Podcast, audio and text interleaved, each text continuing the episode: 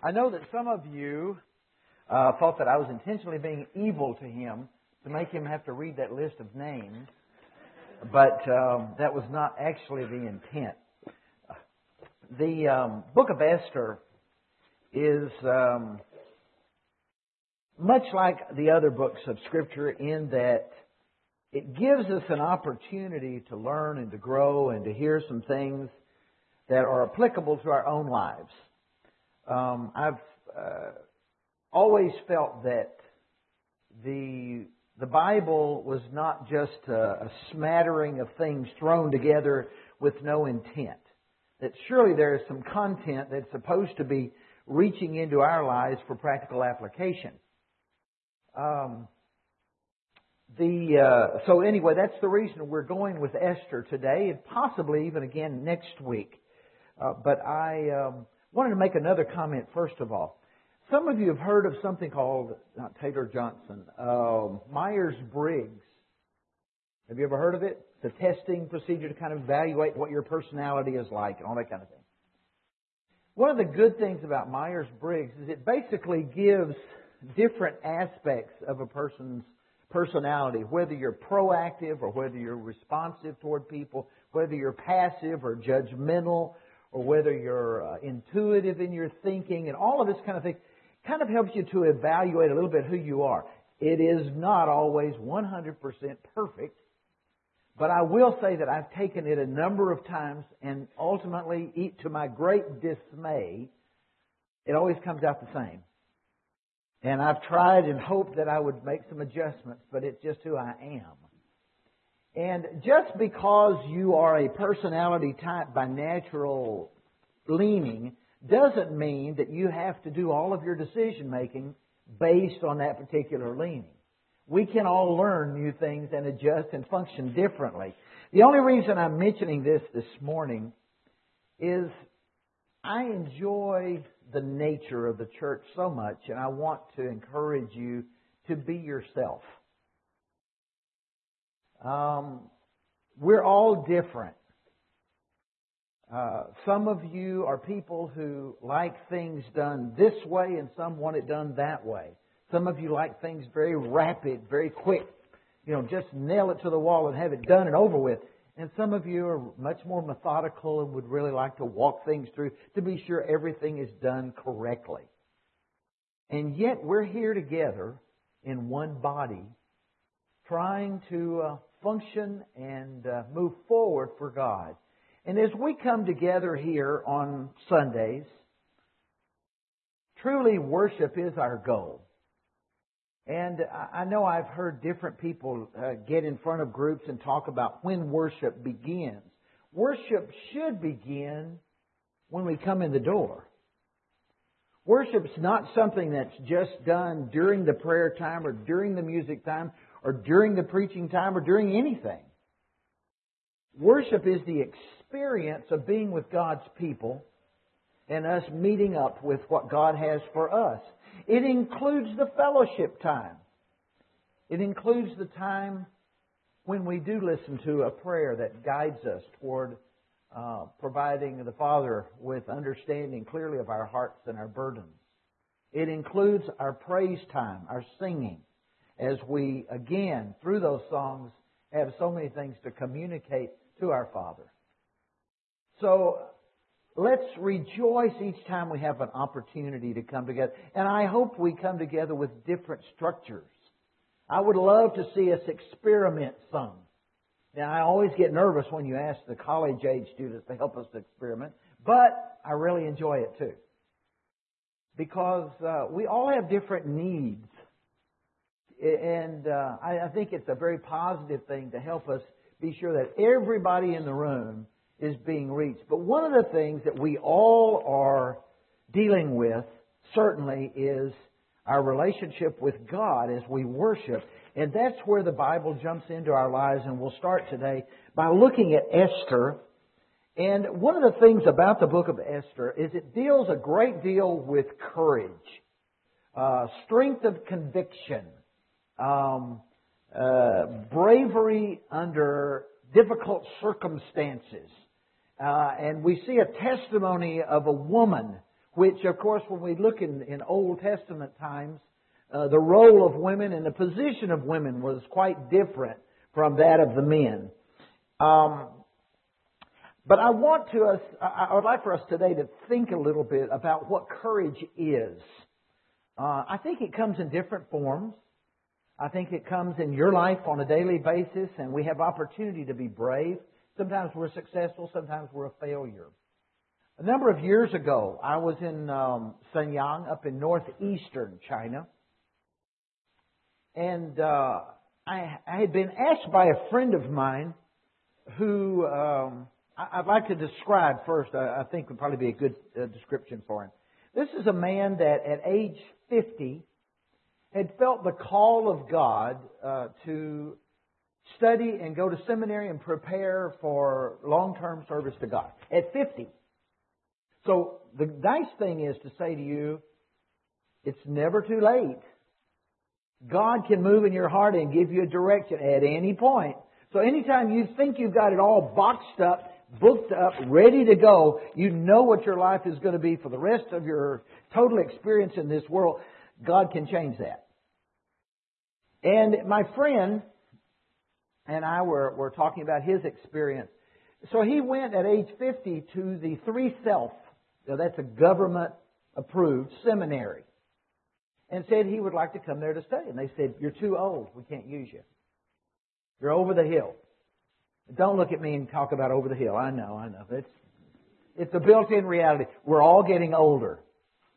And um, so he said, But I just now got the call of God for me to do this. And they said, we, we, I hear you. That's really nice. Very cute. No, you can't come to our school. And the result was then he began to ask himself, what was, did I misunderstand what God had for me? Did, what was wrong here? Eventually he found another three self seminary in China and he went to that school in Sichuan province. Went there to school for several years, graduated from the school, very excited, went back to his home city there in Shenyang, got up there and went in, talked to the same people he had talked to before. He said, I've got my credentials, I'm ready to go. And they said, we told you you're too old. We can't use you. Doesn't matter whether you have the credentials, we don't need you. Now in truth, the Church of China in any form has need. But that was what they told him. So it was a very fascinating thing that occurred because basically they forced him to start a house church. And he did so. And that church has been blessed tremendously. They have uh, several hundred who meet each week. They've been able to start other churches in different places. So thank you, Three Self. You've helped us to have one more good house church in China. Fascinatingly enough, though, his burden continues to be for training others. And one day he was in contact with another guy who asked me to come and do some training in Shenyang. So I went up, and um, I I never know what to expect in China. What's going to happen next? It's it's one of those anything can happen places. But he took me into a restaurant on the second floor of a building, and there was this huge room, uh, probably half the size of this room. Went into this big room. as a restaurant. Now, it, the restaurant itself was as big as this whole thing. But we went on to one side of it. And I walked into this group, and there were about 70 to 80 people sitting, waiting on me. And I walked in, and, and we were really crowded because of the way the nature of the room was. We went for training that day from 9 a.m. until 6 in the evening and did not stop and they were sitting on little chairs and just jammed in there as tight as they possibly could. But what was interesting is because it was kind of hot, they decided to leave all the doors open. So you had everybody in the world going up and down the hallway, going to the other rooms of the restaurant to eat. And everybody's looking in and listening and standing at the door and, and taking in what we're talking about. Me being very aware that this was very illegal. And um, I kept thinking, guys, I'm a white guy. Remember? This is China. This is illegal. But and they said, no problem, no problem. Just keep going. God will bless. It will be wonderful. And I kept thinking, any other part of China I've been in, I would be having quite an experience by now, and it wouldn't be with you. The police would have already gotten me. Went all day long. That he knew his environment. It wasn't that I was brave, he was brave. You see, the difference with it is when I would do things like that in China, sure, it's a little risky for me. It's very risky for them, for the local people, when they get, if they get caught and get in trouble in something, these kind of matters. But we went all day long, finished up, and I left and just kind of breathed a sigh of relief. The next morning, my friend said, Hey, do you want to come to my church? And again, my response was, uh, Are you sure? You know, is it convenient? He said, uh, he said, I have a friend who's a taxi driver. He has dark windows. I drive you right in, no problem. so my friend picked me up, and the taxi driver, we just drove right into the place. And we walked in the back of the, the room, and I was walking across and kind of trying to quietly go in because it's rather disturbing. I sort of stand out there in that environment. You know, in China, it's only 99.999% yellow skin, black hair, and I didn't have either one of those to offer. And so I'm kind of trying to not disturb things too much. And um, I started listening, though, because up front, there was a guy who was sharing a testimony and he was sharing about how yesterday he had learned a different witnessing technique. And he talked about how he had ridden the bus that day, and on the bus, just like what we practiced yesterday, he had sat down behind some people and started talking with the person next to him, and that meant the two people in front of him were also hearing the same witness. And he said, anyway, he started just getting so excited. Anyway, one of them had made a decision and was with him at church that day. Now that is a real point of praise for what God can do instantly. With courage and dependent uh, attitudes, this man was used by God in amazing ways. But the thing that I want to say is I saw courage, courage, courage, and courage all through the process of people who were saying, the world is not about me. This life is not about me. Convenience is not about me. My role is to be a servant of the Father.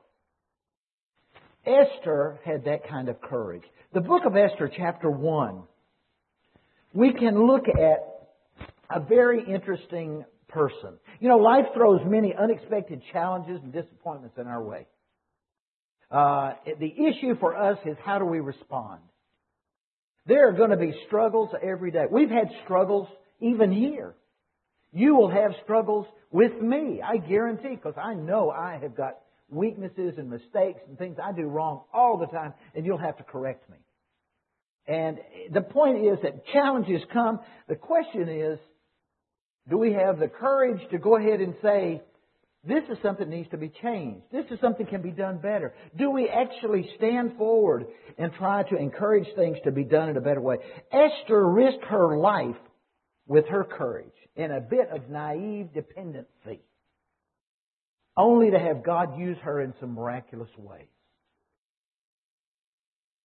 Naive dependency is a good thing. You know, I remember I used to go from Hong Kong to Taiwan. My Hong Kong friends would always say, Oh, you're going over to Taiwan? Yeah, yeah. He said, Taiwan people. He said, I really like them. They're very cute. Very naive, but very cute. And I kept listening. And then I moved to Taiwan. I lived in Taiwan for a while, and I began to say, hmm, Hong Kong people we are really, really fucked up. Very, um, very uh, complicated. Would that be a right word? Okay, complicated. Very complex or complicated. But, you know, everything. I had a situation one day in, in, in Taiwan. I was trying to go out to a school. I didn't know the way. I saw a man repairing a motorcycle. I stopped and asked him. He said, follow me. And he drove, I don't know, four miles. And I followed him all the way. And it was turn this corner, turn that corner. And eventually I got to Zhongyuan Daihao, Zhongyuan University. And I kept thinking to myself, wow, if I asked somebody in Hong Kong to, to tell me where, they'd say, go up there and ask somebody else. Then go that way and then go ask somebody else. There's no way they're going to give me the time to take me and, and guide me there. So I kept determining, you know, naivety is not always bad. being a little sweet, a little sensitive, a little caring is a good thing. Uh, I'm not saying I'm real good at it. Would like to learn more, but it, it is something that's challenging. Well, in Esther's case, she was a little naive. She didn't have a great strategy plan. You know, yesterday we met talking some about what our vision is for the church. We need a vision. The Bible says, without vision the people perish. We need to coordinate. We need to know where we're going. I went online and looked at the mission of BCBC. There's some very good things in there. We need to have a direction. And you may already have that direction very clear in your own mind. But I want to get on page with you and us go together. You see, the thing is, where the vision comes from is not that significantly important as long as we know ultimately it came from God. Whether you heard it first or I heard it first, who cares? We just want to know what God wants us to do and then for us to have the courage to do it. We have our responsibility in there, but ultimately we just need to be sure the vision is coming from Him. You know, I think that's one of the reasons in Matthew chapter 6 where we get a great teaching about prayer. How do you pray? You know, I've had all these people uh, that I've talked to over the years that have had this little book written or that little pamphlet written or something about prayer. You know, the, the Bible's actually a pretty good source for teaching us those kinds of things. And in, in uh, Matthew chapter 6, it's very much the Lord's model prayer. He tells us how to pray. Not my will, but thy will the will of God. When we pray, it doesn't demand that we understand step number two, but it does demand that we ask for God's will to be given. And then the question is, do we dare to do what God wants us to do? What if God touches your heart at age 50 and says, I'm ready, I'm ready to use you, go to seminary? You know, the first response would be, are you kidding, God? What are you talking about? I'm 50 years old. But that's not what my friend said. He said, God told me to do it, and this school may say no, but I'm going to look until I find a way. Because I want in God's will more than I want in you bunch of church leaders' will. You see, church leaders, that doesn't guarantee that you have all the answers. But God does guarantee He has the answers. And so when we look at Esther, chapter 1, verse 5, it says, The king made a great feast. And he had this big thing going on. Of course, ego gets into this particular story, but the king is, he has this kind of a party and has all these people come in. So then in verse 9, the queen has a, a, a big feast as well. And she invites all of her friends in. So Vashti and Xerxes both are having these parties.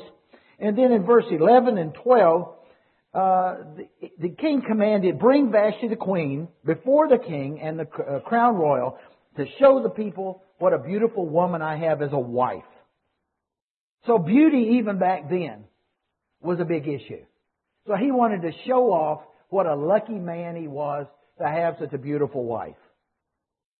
Uh, now I don't know, I guess when I see this story, it makes me very happy to read the story because it, it makes me know that there's another man as dumb as I am.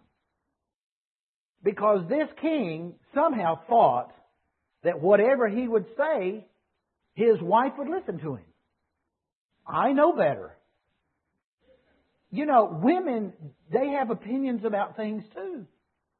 They have their own perspective of life. And we men somehow sometimes think we can tell them what to do. And they may even make us think that they're listening. But they will do what they want to do. And what we see in this story is, is a man that's struggling with this. He just doesn't seem to quite get it. And she refuses. She says, No. I know you want me to come. I want you to show I want me to show off my beauty and all that. But you know, the way you treat me, I don't think so. Well, of course, we know the story. We go on in verses 15 and 17, and then the response is, so what are we going to do? We've got to do something based on the loss. But it's interesting here, too, in that it challenges us to remind ourselves not everybody, not everybody that gives you advice is worthy of listening to.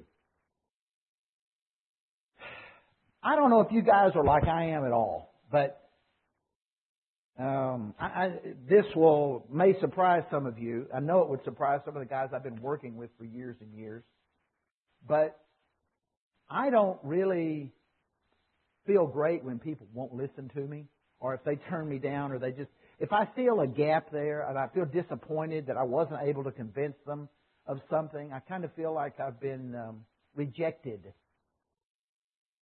Disappointing to me. And, um, you know, it's, it, we all like, I think, to, to feel like we can say things and people receive it and accept it. But um, when we look at, at this situation, we have to realize that if we choose the wrong advisors, the wrong advice, they may tell us to do this or to do that, and this may be right and this may be wrong. And actually, you may ought to have said, I really thank you very much, and just don't worry about it. There's always somebody that may very well can give you more accurate advice. Now, don't just keep looking around till somebody says something you want to hear. That's a different issue. Maybe the people that are giving you advice are the people you should be listening to. Choose your advisors carefully. Choose them for right motivation, being sure they are really giving you advice because they understand the circumstances. You know, my son, and I won't say which one because I have three, that's protecting the innocent. We were talking about some different things, some of the decisions he's made over the years. And I won't even give illustrations of what the things are, but it has to do with purchases and where he travels and some girlfriends that he's had, this kind of stuff.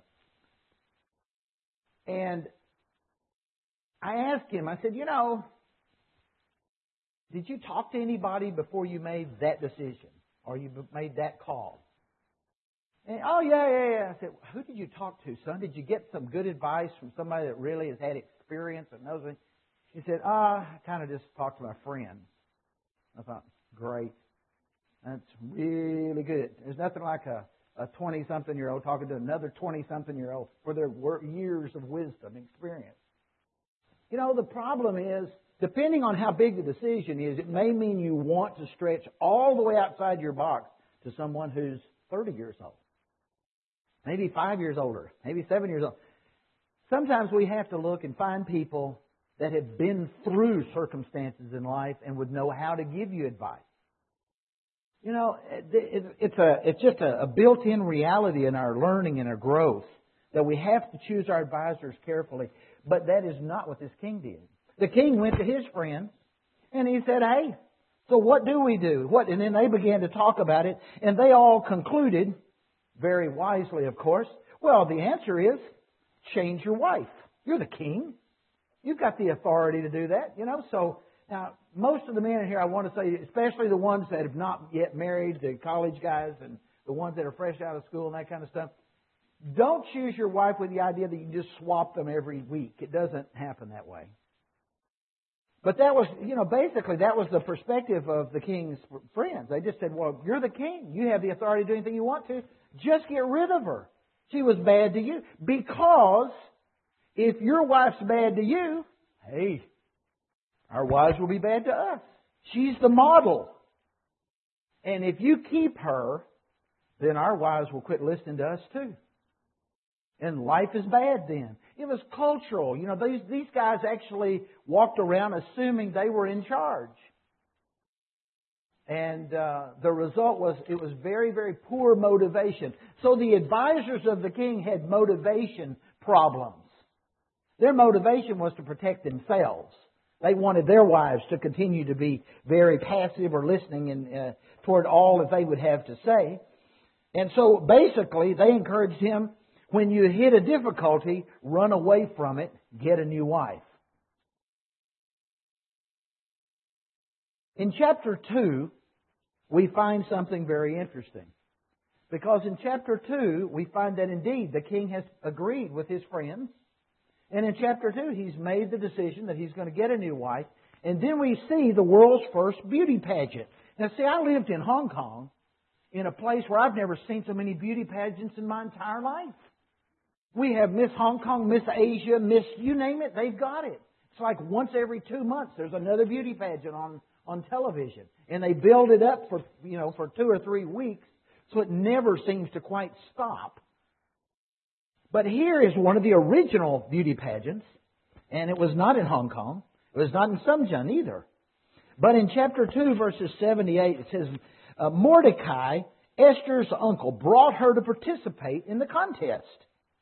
But in verse 10 and verse 20, very interestingly, even though Mordecai wanted her to participate in the beauty pageant with the potential of possibly becoming the queen, he told her, Do not tell anyone that you are a Jew.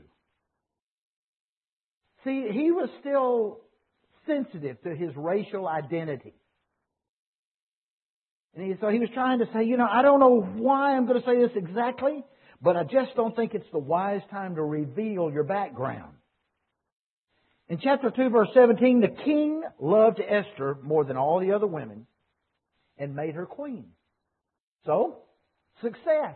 Now, was this a strategy of man? My comment would be no. Was it because of a vision on the part of Mordecai with a long term plan? I would say no. But it was God's plan. You know, a lot of times the, the difficulties we get in life help us to mature uh, and we grow through the difficulties. Personally, my life has been kind of a sequence of growth through negative experiences. Um, every now and then I step out and try something and just fall flat on my face. I fail.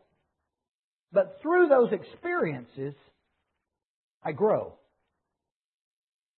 Um, some people are so afraid of failure that they don't try anything. I feel sorry for those people.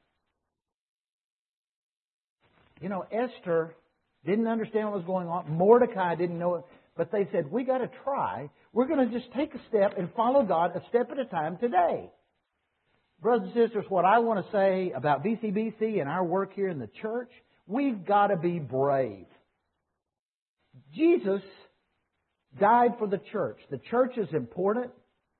I know it and you know it. Let's do something about it. Let's push the church forward as a loving place that non Christians are welcome, that Christians are welcome, and that we can see this place as a place of light for the whole of Vancouver. When I look at the testimony of Mordecai and Esther, I see people that are trying to find out who they are in God's will. Mordecai, as I say, put her forth. Therefore, the result was his adopted daughter became the queen. Historically, to marry someone of another race or tribe was quite unusual in those days. Uh, so therefore, as I say, they did not uh, uh, talk about her background, did not reveal that identity. Uh, for her to become the queen, um, you know, it was uh, quite unique. Uh, but he, he brought her up with a, a an attitude of who God was, a sensitivity toward God in all that it was. And I want us to remember in Ecclesiastes chapter 3, it says, There are times for killing, healing, building up, and tearing down. Esther was in need of God's will. She didn't know the plan, did not know what the results were going to be. But this was something that in the scriptures, in chapter 4 of Esther, it says, For such a time as this. Esther was in preparation to be used in a miraculous way. Brothers and sisters, I would say to you, our church is in preparation for bigger things and better things. We've been through all kinds of interesting challenges these days. But I believe it's because God's not trying to tear us down. He's preparing us. He's gleaning us. He is challenging us to say He wants to see a church that is dependent on Him not dependent on ourselves. He's saying, I'm preparing you for purpose. Plans and strategies are good, but dependency is even better. And that is what Mordecai and Esther have shown us. In chapter 2, verse 20 to 23, discovering the plot of the king's chamberlains. This is very interesting part. You know, these stories in the Old Testament all get a little bit intricate. Now, they're nothing compared to what you see on television for morning television, and they have all those the programs that people sit around and watch and daily go through the soapbox opera thing. But this thing, it's very, very fascinating because you have this story where Mordecai has presented his, his adopted daughter. She makes the decision. She gets down to this particular point and becomes the queen. But then we discover that there are people who do not like the king. And these guys have a plan to kill the king. And so the result is that Mordecai gets involved. And uh, he is uh, he tells Esther about the problem and the plot to kill the king. And so it puts uh, forth in chapter 3 quite an interesting thing because in chapter 3 Mordecai remained at the king's gate to keep contact with Esther. He did not follow the rules of the land or the customs that were expected to be uh, related to bowing down to Haman. Now, the story in chapter 3, right after those couple of guys tried to kill the king, we have a situation at the end of chapter 2 where the king came in and punished them. Beginning of chapter 3, though, instead of seeing Mordecai rewarded with a higher position, which would seem reasonable, that was not what happened. At beginning of chapter 3, what we see is Haman, one of the friends of the king, become uh, uh, get, gaining a higher position. So in chapter 3, we see his higher position given. He's respected for his higher position. And so this guy named Haman gets very, very excited about it because suddenly he's the number two man behind the king. And so he's very, very uh, uh, thrilled about his new opportunity to be a power man. But Mordecai's actions were not ones of selfishness for himself, but were ones of concern for his people. He was struggling. Mordecai was trying to understand what his role was. He did not understand what the final story was going to be. Uh, Mordecai was a servant leader. Uh, he went ahead. We know the story. The way it goes in chapter three was that Esther was um, uh, responsible for then going to uh, uh, deal with the situation with Haman because Haman had gotten more and more angry at the Jewish people. We have to remember back in the Old Testament, there's a guy named Samuel who uh, was told originally to kill the Agagites. And the Agagites were people that uh, had always traditionally been enemies of the Jewish people. But Samuel had had a, a heart that said he just didn't, couldn't kill them all. And the result was Haman was a Agagite. And as a result, then we see in the scripture where Haman's long-term historical anger toward the Jewish people meant Haman saw his new position as an opportunity. And he said, okay, the opportunity's here. I'm in the right position. We're going to get these people. So he went to his new friend, the king, or his deeper friend, the king, and he said, you know, we're going to, I I want to tell you that there are people who are not respectful of your laws. And so he went to him and he said, you know, your law is that people are supposed to respect me. There's a guy that keeps sitting down at the main gate, and every time I go through the gate, everyone is supposed to bow before me. But this guy doesn't, and that's because he's a Jew. And the result is, the king says, So what would you have me do about it? And Haman says, You need to send a letter, and we need to punish all the Jews in the land. We're going to make them all be punished. Because remember, historically, Haman his people did not get along with the Jews at all. And so what we see is a, a long-term story where there is a, a major struggle going on. And we get to a situation where ultimately, uh, at the end of chapter 3 and the beginning of chapter 4, Mordecai steps back in the picture. Now, Mordecai every day is down at the gate. The reason he's at the gate is because his adopted daughter's inside the king's uh, palace and he wants to know how she's doing. But in the middle of all this time, as he's learned about these letters that have come out from the king, that Haman basically got the king to write. And he said, you know, when, I mean, because the, Haman said, King, I'll give you a bunch of money if you'll go ahead and do this. And so the result was that Mordecai was trying to decide, what do I do? Brothers and sisters, there are a lot of times in life we ask the question, what do I do? And that was what he was asking. Where do I go now? And so in, in chapter 4, at the very beginning, what we see is uh, an opportunity for Mordecai and Esther to stand up. And Mordecai is sitting at the gate. He's torn his clothes. He's, he's dirty. And, and Esther has found, uh, found out that, that he's there and asked the question of him, why are you there and why, what's the problem? And he explained. He said, they have got a letter to kill all the Jewish people, and you too will be killed. And then we look through chapter 4 to see how does Esther handle the problem. Esther steps into the problem very clearly, and she says, I have to do something. And if I perish, chapter 4, verse 16, if I perish, so be it. If I perish, I perish. What I would say to you and what I would say to me is, we have to have that kind of a commitment to our Lord if He's going to bless our church. Your comfort, my comfort are not why we're here. We are here to worship, yes, but worship means more than singing songs and praising God. Worship includes service with our lives. So when we talk about what it takes to be a courageous person, it means are we willing to put our faith in our feet? You know, it's very easy to get frustrated with difficulties. But it's important that in our difficulties, we get up and we keep going strong. And it's time that we certainly look at the city of Vancouver and continue to ask ourselves each and every day, why has God got Vancouver Chinese Baptist Church here?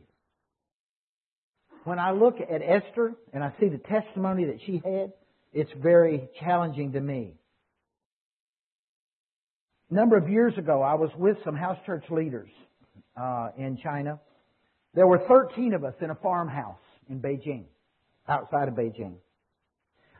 I thought I kind of understood their lives, but sometimes I did, sometimes I didn't. Finally, I asked the question, would, what is the greatest prayer need that the Western church can, can uh, be concerned about for China's church? They, and I said, is it freedom? Is it separation of church and state? Is it uh, uh, freedom of worship location? What is it? And one of the guys started smiling, and he told the other guy, said, "Go tell him. Go tell him." And the other guy came over and he said, "No." He said, "Separation of church and state is not the issue. Freedom of religion is not the issue. We don't even really think we're concerned about whether we have freedom of religion here." He said, "You have to understand we want people to keep asking the right spiritual questions. And we're concerned if freedom of religion actually hit China, that China could very well become like America. And religion just becomes religion. You see, today, folks, I will tell you this as honestly as I can. I do not believe in religion. But I do believe in God, and I believe that Jesus Christ came as my Savior and Lord and came as your Savior and Lord. Religion won't save you, but Jesus will. My friends were telling me, those 13 men, religion is not what China needs. And if China's government allows it to be viewed just as another religion, then we're in trouble for the future. My prayer is that we will all develop mature thinking when we consider who we are and who God is in our life. Let's pray. Father God, as we look at Esther and we think about this woman of courage, we see a woman that says, For such a time as this, and then she says, If I perish, I perish. My life is not the most important part of what's going on around me we think about her testimony and her courage back then, we ask that we would have the same courage. We would ask for the same clarity of direction. That we would have vision for our own life, and that is to be used by you. Father, we would ask that the church would dream dreams beyond our own ability and be able to watch you manifest those into reality on a daily basis. Father, we thank you for being our Lord, and we ask that we would be worthy of being your servants. In Jesus' name.